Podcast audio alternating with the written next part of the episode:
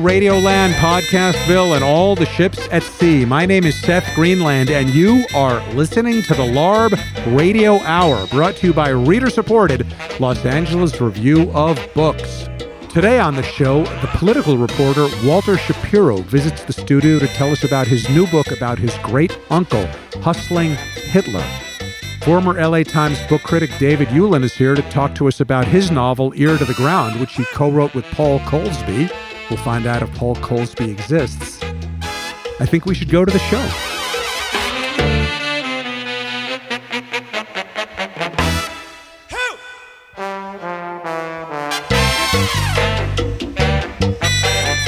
Walter Shapiro is in the studio. He's a political journalist. He's written for all kinds of publications you have heard of, which are too numerous to mention. He's got a new book out. It's called Hustling Hitler. Walter, welcome to the L A R B Radio Hour. Oh, it's it's great fun. So, Walter, this book, Hustling Hitler, first of all, great title. The rest of it is also, I rather like, The Jewish Vaudevillian Who Fooled the Fuhrer. And that Jewish vaudevillian who fooled the Fuhrer was actually your uncle, Freeman my, Bernstein. My, my great, your great uncle, uncle, born in Troy in eighteen seventy-three. So your American-born great uncle, Freeman Bernstein, hustled Hitler, which you do write about in the book to great effect. Tell us a little bit about your uncle, who you generously describe as a con man. I think a, a grifter, I think, is a phrase he might have preferred. He also wanted to be known as an honest man, if only there were enough money. But he started out as a vaudeville booking agent, married a showgirl, was briefly a silent movie producer, which I'd love to get back to, until the insurance fire. Then there was a moment of, how do we say it, racetrack fixing. Uh, he was banned from racetracks in three different countries. Do you know how hard you have to work to be banned from a racetrack in Tijuana? Uh, uh, and then there was the Irish Festival he organized under the name of Roger Orion in Boston in nineteen twenty-nine. And oddly enough, Mister Orion disappeared with the gate receipts. And all this led him to run off to the Orient, where he crowned himself as the Jade King of China. It was one of these investiture ceremonies, a little like King Arthur and the Sword and the Stone. And as Mae West um, explains in her autobiography, he was very adept at smuggling jewels in from the Orient past the customs. He had a little small dog, a little white terrier, who was fed a mineral-rich diet a couple of hours out from port. And going through customs, there would be this distinguished, portly gentleman of late middle age and this little white ball of fluff. It worked every time. And all of this led up to the big scam of his life, the hustle of Hitler, where he actually sold the Nazis two hundred tons of impossible-to-get Canadian nickel. And Canadian nickel is really useful for armor plating battleships and lining the insides of guns, particularly if you intend to invade Poland and France. But the Nazis ended up, oddly enough, getting very hard to get Canadian tin cans, very hard to get Canadian rusted railroad tracks, and very hard to get discarded um, auto bodies. And as Freeman Bernstein said later, if you melted it down, there must be some nickel in there somewhere. Now, Walter, cons by their nature are evanescent, and yet you walked the reader through this this swindle that your uncle pulled in some detail. How were you able to recreate what happened? Well, first of all, I grew up hearing the stories about my great-uncle Freeman from my father, who was a Connecticut city planner going to zoning board hearings in the evening. In other words, this was not a rich, flamboyant life that I was born into, or at least it didn't seem to my teenage self. So when my father would tell these stories of his uncle Freeman, his mother's brother, it made no sense to me. It was like him telling me, you know, son, you're a direct descendant of Sitting Bull. And only after my father died did I realize that, and partially this is due to the digitation of everything being available digitized and also character recognition software, that I found twenty-five hundred newspaper clips about my great-uncle Freeman Bernstein. And much more importantly, a con man tends to develop a interesting history of paper trails with government agencies. Mm. And the wonderful thing about the city of New York, they throw nothing out. So I reconstructed the Hitler deal, as well as many of his other cons, from fifteen hundred pages of documents from the New York City archives, including every single bit of the D A's files from the case against him. And, and the state of California also, because there were two extradition fights, also sent me voluminous detail over the extradition fights. It makes sense to me that you could go through the Troy Daily News and find this is something, newspapers like that. I found in the uh, Troy Times, the family moved to Troy. Um, my great-grandfather emigrated in eighteen sixty-eight and was a Jewish peddler in Troy. And what I discovered is I even found Freeman Bernstein's first arrest. He must have been fourteen years old in about eighteen eighty-seven, and there was an island in the middle of the Hudson River. Troy is on one side, Albany is on the other, and on an island where people would go bathing in this rather fetid water, a gentleman by the name of John O'Sullivan went into the water with a ten dollar bill in his pants that he left on the beach. When he returned, oddly enough, the ten dollars was missing, but my great-uncle was around. So my great-uncle was hauled into court in Troy and about to be convicted of theft at age fourteen until somebody pointed out that part of the island is under the jurisdiction of Albany, not Troy. So at an early age, he learned that you can get away with anything on a technicality. But basically, stories like this, or the tenement fires the family endured in the eighteen eighties, would only be found through character recognition software.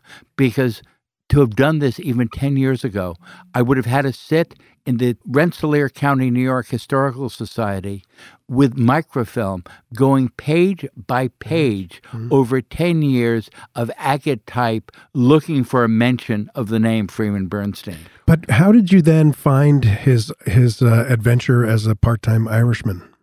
Well, one of the things, and this is the other thing that makes the book live, is that Syme Silverman, the first editor of Variety, when Variety was New York-based and was mostly about vaudeville, fell in love with my great-uncle as a Broadway character. He was Runyon-esque while Damon Runyon was still learning how to drink as a cub reporter in Denver. And every couple of weeks, Syme Silverman would run Freeman Bernstein's monologues, where he would talk about the difficulty of doing business. And one of my favorites began, Freeman Bernstein was rubbing lemon over last year's Panama hat. Ain't it a shame, he said, when a man of my stature has to get by on last year's bonnet. And then he would go... And then there were stories, he was notorious for not paying his bills. So there were stories about him having to sneak into the office at six o'clock in the morning because the mail arrived at seven.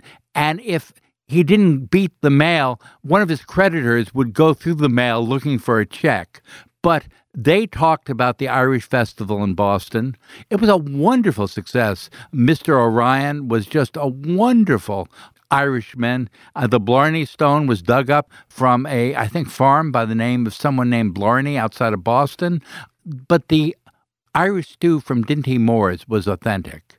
Actually, the placemats from Dinty Moore's were authentic. My great-uncle had about a thousand of them stolen, and he had someone in the back room making up the Irish stew.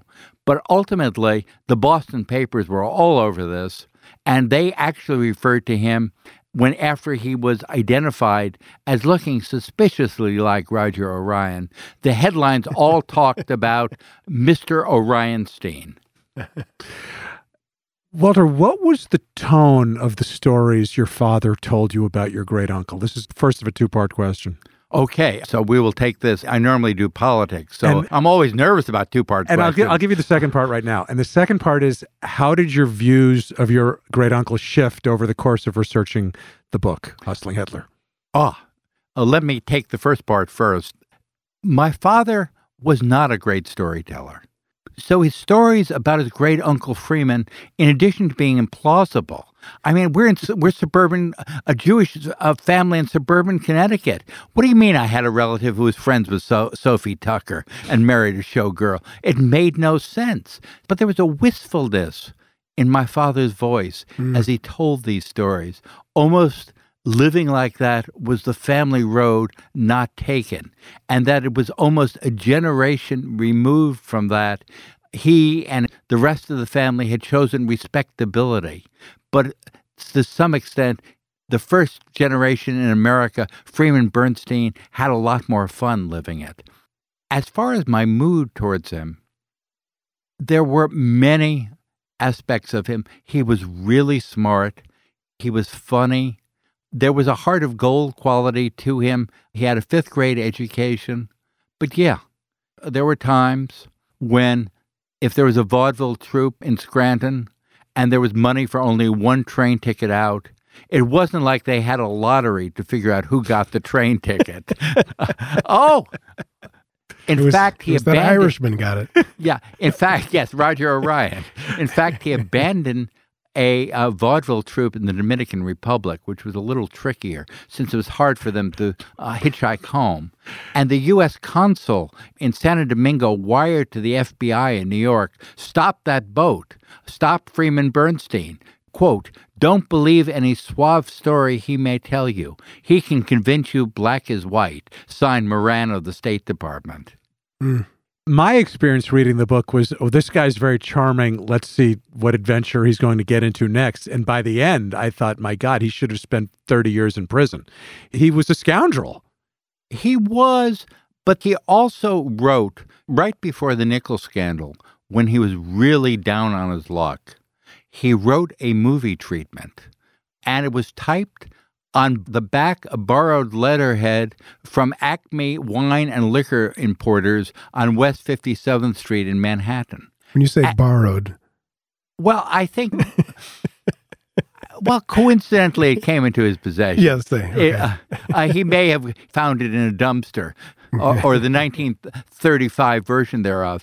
But the movie treatment, which is about someone suspiciously like him, except this guy, down on his luck, a vaudeville show business agent with no clients, puts together a racing coup and collects a lot of money at fifty to one. Then, as part of this, he meets a merry widow of a steel baron from Buffalo, who he marries immediately, and suddenly he's ordering suits and pajamas from Sulka, but he's also paying back every single one of his friends. He is helping any friend down on his luck. And then he does something that you and I would do if we came into a windfall. He buys a circus, he buys a fight club, and he buys the hotel in which he's been living on the cuff.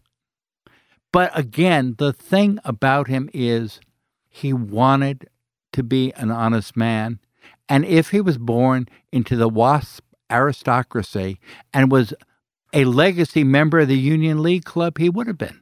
But in his situation, he did what he had to, or so he felt. So he, he would not have been Donald Trump if he given the chance. No. I mean, actually, this book, since I am a columnist for Roll Call covering the campaign, this book is my refuge from the age of Donald Trump. Mm-hmm. Um, but there was no meanness to Freeman Bernstein. He was a showman, but there was the hatred that um, Trump expresses would not fit with Freeman Bernstein at all. Also, even though my great uncle Freeman did do a Yiddish pamphlet in nineteen twenty-eight to help elect Herbert Hoover, uh, it was about the two uh, Moses, the great great Moses, the original one and the American one. And you can tell the American one because he was the one without the beard. But despite that, my great uncle was not very political. Mm. You talk about the screenplay, the treatment, as giving you a lot of insight into your great uncle. Do you think that's because it was wish fulfillment on his part? Do you think it's because it's his idealized version of what might happen? Or, or there's also the chance, because he is someone I lived with for four years in researching mm-hmm. this book, I wanted to have the heart of gold. Mm-hmm. And I will admit, I have to tell you the story that I got the film treatment is amazing in itself and involves Emerson College. Where we're broadcasting from. Where we're from. broadcasting from. For every interview, I have this very, very specific That's, connection. That is very kind of you. Back in the early days of vaudeville, during vaudeville, Variety, among other places, maintained a script registry service. Mm-hmm. And that basically meant that if you had a vaudeville skit that ended with the patient hitting the doctor over the head with a mallet, you would write it down and send it to Variety. They would timestamp it and put it in a filing cabinet. And if five years from later you heard that somebody was in Buffalo was doing the same act, you would retrieve it from Variety, alert Variety, and they would run an article about we have now proven that so-and-so in Buffalo is stealing an act. Mm. By nineteen thirty-five, this had obviously atrophied from the death of vaudeville, the rise of the Writers Guild, not mm. to mention film. Right. But Freeman Bernstein, having finished this film treatment, didn't know where to send it. So he sent it to Variety's New York offices. And when Variety moved its main headquarters to L A, the whole file cabinet in which these scripts were kept moved to L A. Go forward to about twenty eleven or twenty twelve, Variety is downsizing to smaller quarters, and I think it was the Motion Picture Academy, in conjunction with Emerson College, agreed to buy anything Variety had if Emerson would catalog it. And that is how I found, in twenty thirteen, online, Mm. Freeman Bernstein's script, which had sat in a file cabinet in Variety's L A office and New York office, unread by anyone for over seventy-five years. Mm. And the fact that this wasn't pulped, that this wasn't thrown out, that it was not sitting in a garbage dump since nineteen forty-two is one of the most amazing things that happened to me in re- writing this book. And we love literary archaeology stories. The book is Hustling Hitler. Walter Shapiro, thanks for coming on the L A R B Radio Hour. It's been great fun.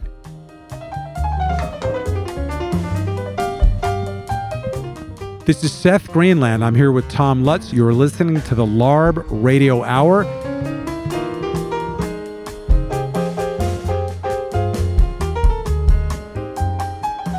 He's our colleague. He's our friend. He is the former longtime book editor and book critic of the Los Angeles Times. David Ulin is in the studio. Welcome to the show. Thank you, Seth. Good to be here. It was a long time, wasn't it? How, how long were you at the Times? I was there for ten years. It was uh-huh. a long time. Yeah. Five years as editor, five years as critic. And an interesting time in the history of the American newspaper. That ten-year period, I, I came in sort of right on the cusp of the collapse and then sort of watched... Yeah. Can we say? Up. Can we say you presided over the death? I think you could say maybe I'm the cause. Well, that does explain it. Because I wasn't going to go to the personal place, but since you did, okay. What a horrible coincidence! Somebody has to take responsibility for this. It's just a dreadful, dreadful situation. Anyway, we won't make jokes about the L A Times or at their expense. For the next we, thirty seconds. And we didn't. That was at David's no, expense. No, we didn't. We did yeah, that, that was with, at my expense. We yeah. did that with a great deal of dignity, I think. The reason that you're in the studio today, other than the fact that we like you and having you around, is you have co-written a novel with Paul Kolsby called Ear to the Ground, which we're going to talk about in just a moment, but I have a question. Does Paul Kolsby really exist? He exists in his own mind. Yeah. No, he exists. Are you sure? He is a he is a walking, breathing, talking human being. Is this not Andy Kaufman and Bob Zamuda? No, for me it would be more like Charlie Kaufman and uh, and, and whatever his brother's oh, name and, is, and, an adaptation. And so you and Paul wrote Ear to the Ground, and you didn't write it last year or the year before or the year before that. You wrote it in nineteen... We wrote it in nineteen ninety-five and nineteen ninety-six. We started in spring of, of ninety-five and finished it up in uh, February of ninety-six. And how did it come into being? How was it born? Well, Paul and I were, we're still friends. Um, Paul and I were friends in college. And in the early, mid-nineties, I was an editor at the late lamented Los Angeles Reader, which was a, a wonderful alt-weekly where I learned everything I needed to know about journalism. And Paul was doing some writing for us, most notably a piece on Tommy Lasorda, where he was escorted off the field at Dodger Stadium by security, I think, after insulting Tommy Lasorda on the field. And we, the wait, reader... Wait, wait, Paul was? Paul was, yes. Not Tommy Lasorda, Paul was.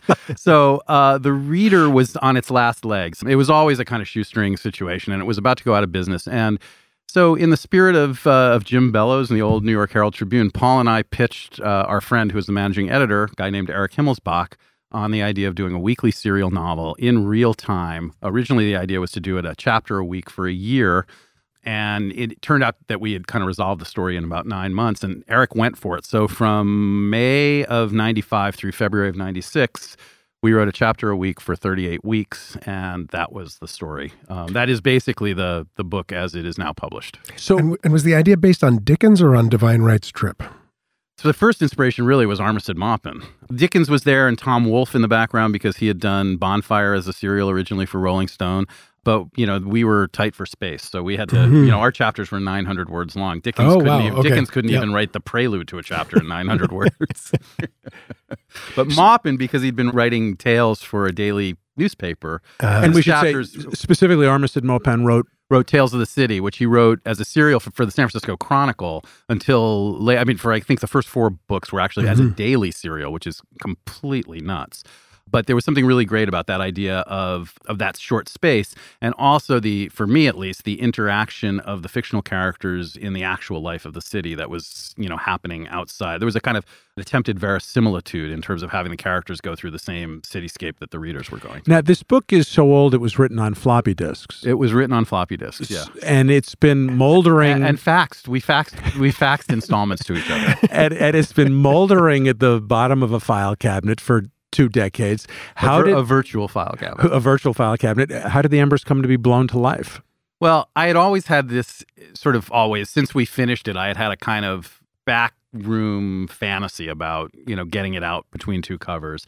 The Reader folded in um, August of ninety-six. Before really before, I mean, there was no internet. There was no Reader website. So there's no digital trail. There's no nothing was preserved.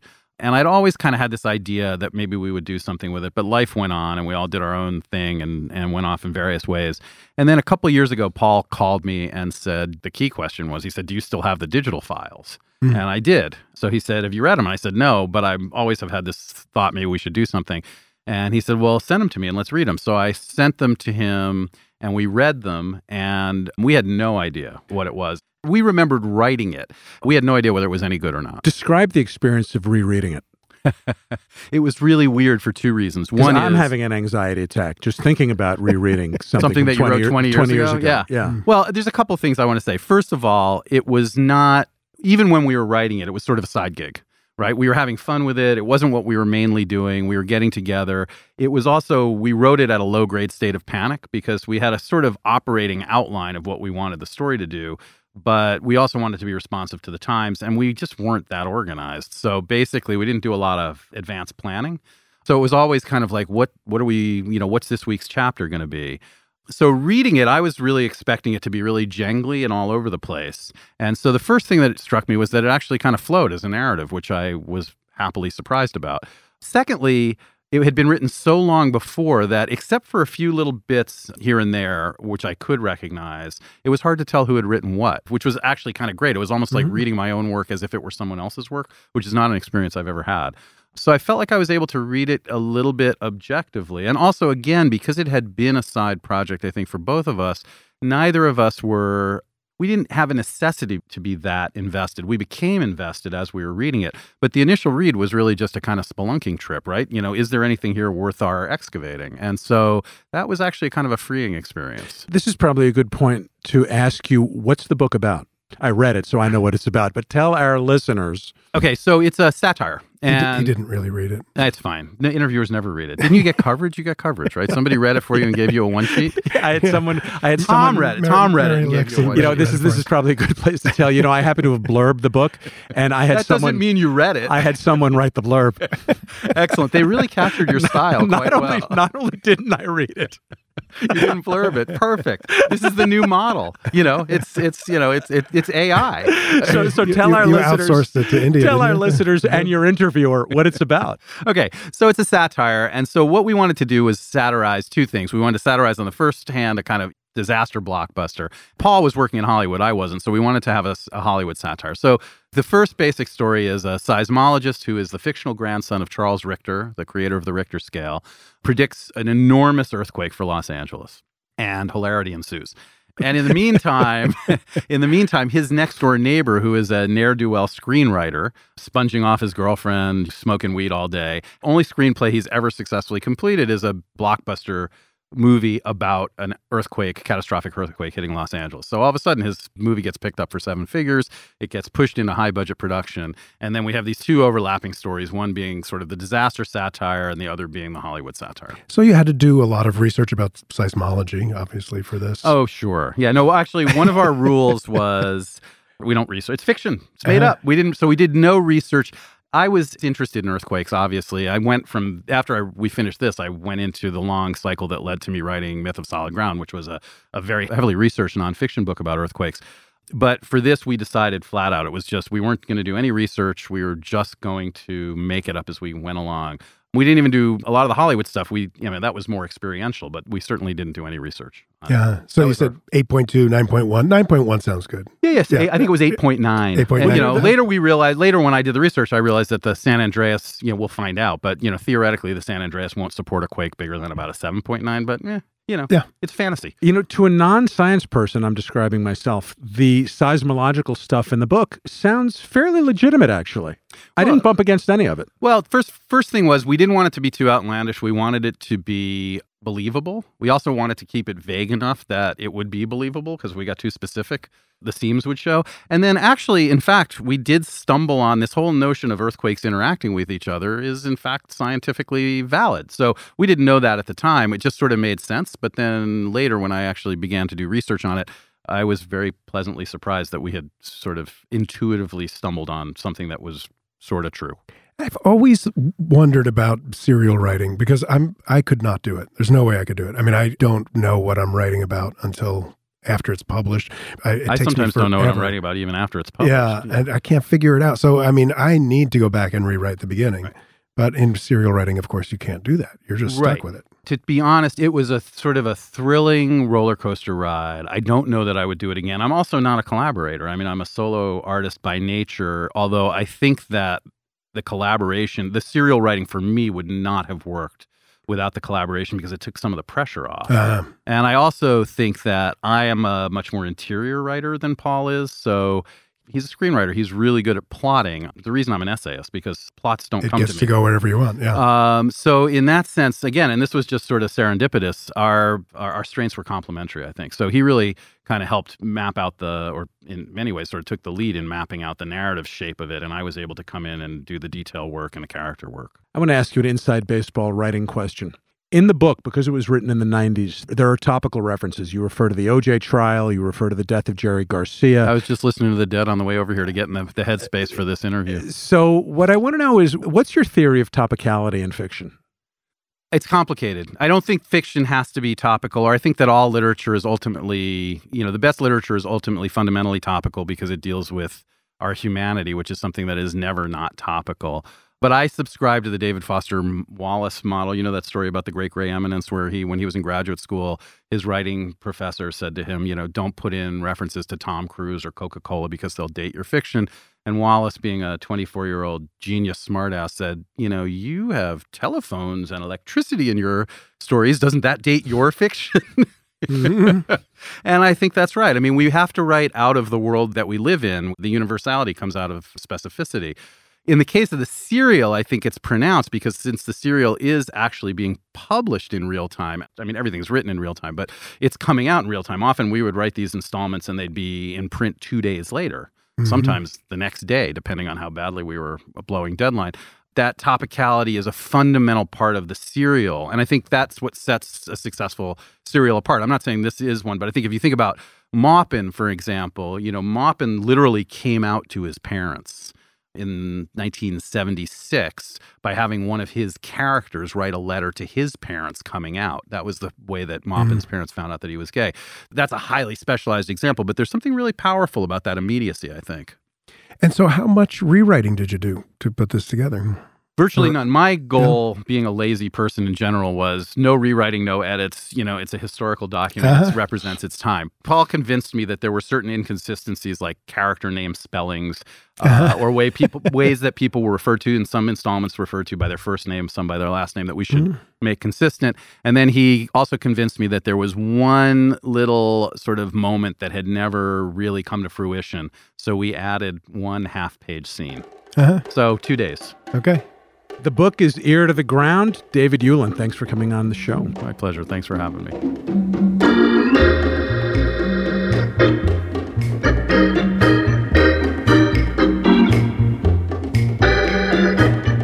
Thanks to Alan Minsky, who is no one's moral conscience. Thanks to our crack production assistant, Ernesto Orleano. Thanks to our czar of scheduling, Ashley Bean. Thanks to our intern, Maria Alexa Cavanaugh. Thanks to associate producer Jim Lane. And thanks to Emerson College for letting us use their beautiful studios. Find us on the web at w w w dot l a review of books dot org. Download us on iTunes or wherever podcasts are available. Follow us on Twitter. For Tom Lutz and Lori Weiner, this is Seth Greenland. Thanks for listening. See you next week.